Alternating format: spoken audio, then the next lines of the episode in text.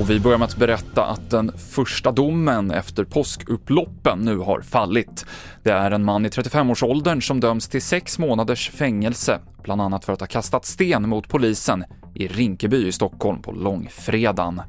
Mannen anses däremot inte ha varit anstiftare till upplopp. Det skriver Solna tingsrätt i sin dom. Mer om det här på tv4.se och TV4 Play. En man har förts till sjukhus efter ett drunkningslarm i Nyköping och skadeläget beskrivs som allvarligt. Det var vid tiotiden som polis, ambulans och räddningstjänst fick larmet från Tjuvholmen utanför Nyköping. Det är risk för översvämningar i delar av Mellansverige nu under eftermiddagen.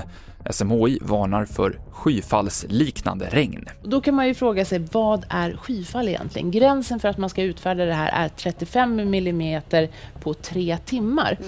Mm. Eh, men här har vi då indikationer på att det skulle kunna bli upp till 50 millimeter. Det är egentligen ett område som sträcker sig norr om Mälardalen. Man kan tänka sig från Norrtälje bort mot Arlanda, Uppsala och vidare upp mot Sala, Avesta, de trakterna.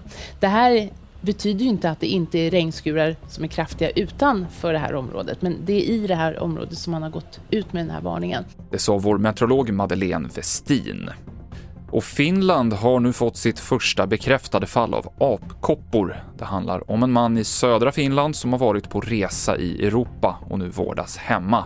Sjukvården uppger för Svenska Yle att det är klarlagt hur mannen smittats och man har kartlagt vilka han haft nära kontakt med. I Sverige har det hittills varit två bekräftade fall av apkoppor. Senaste nytt finns på tv4.se. Jag heter Mikael Klintevall.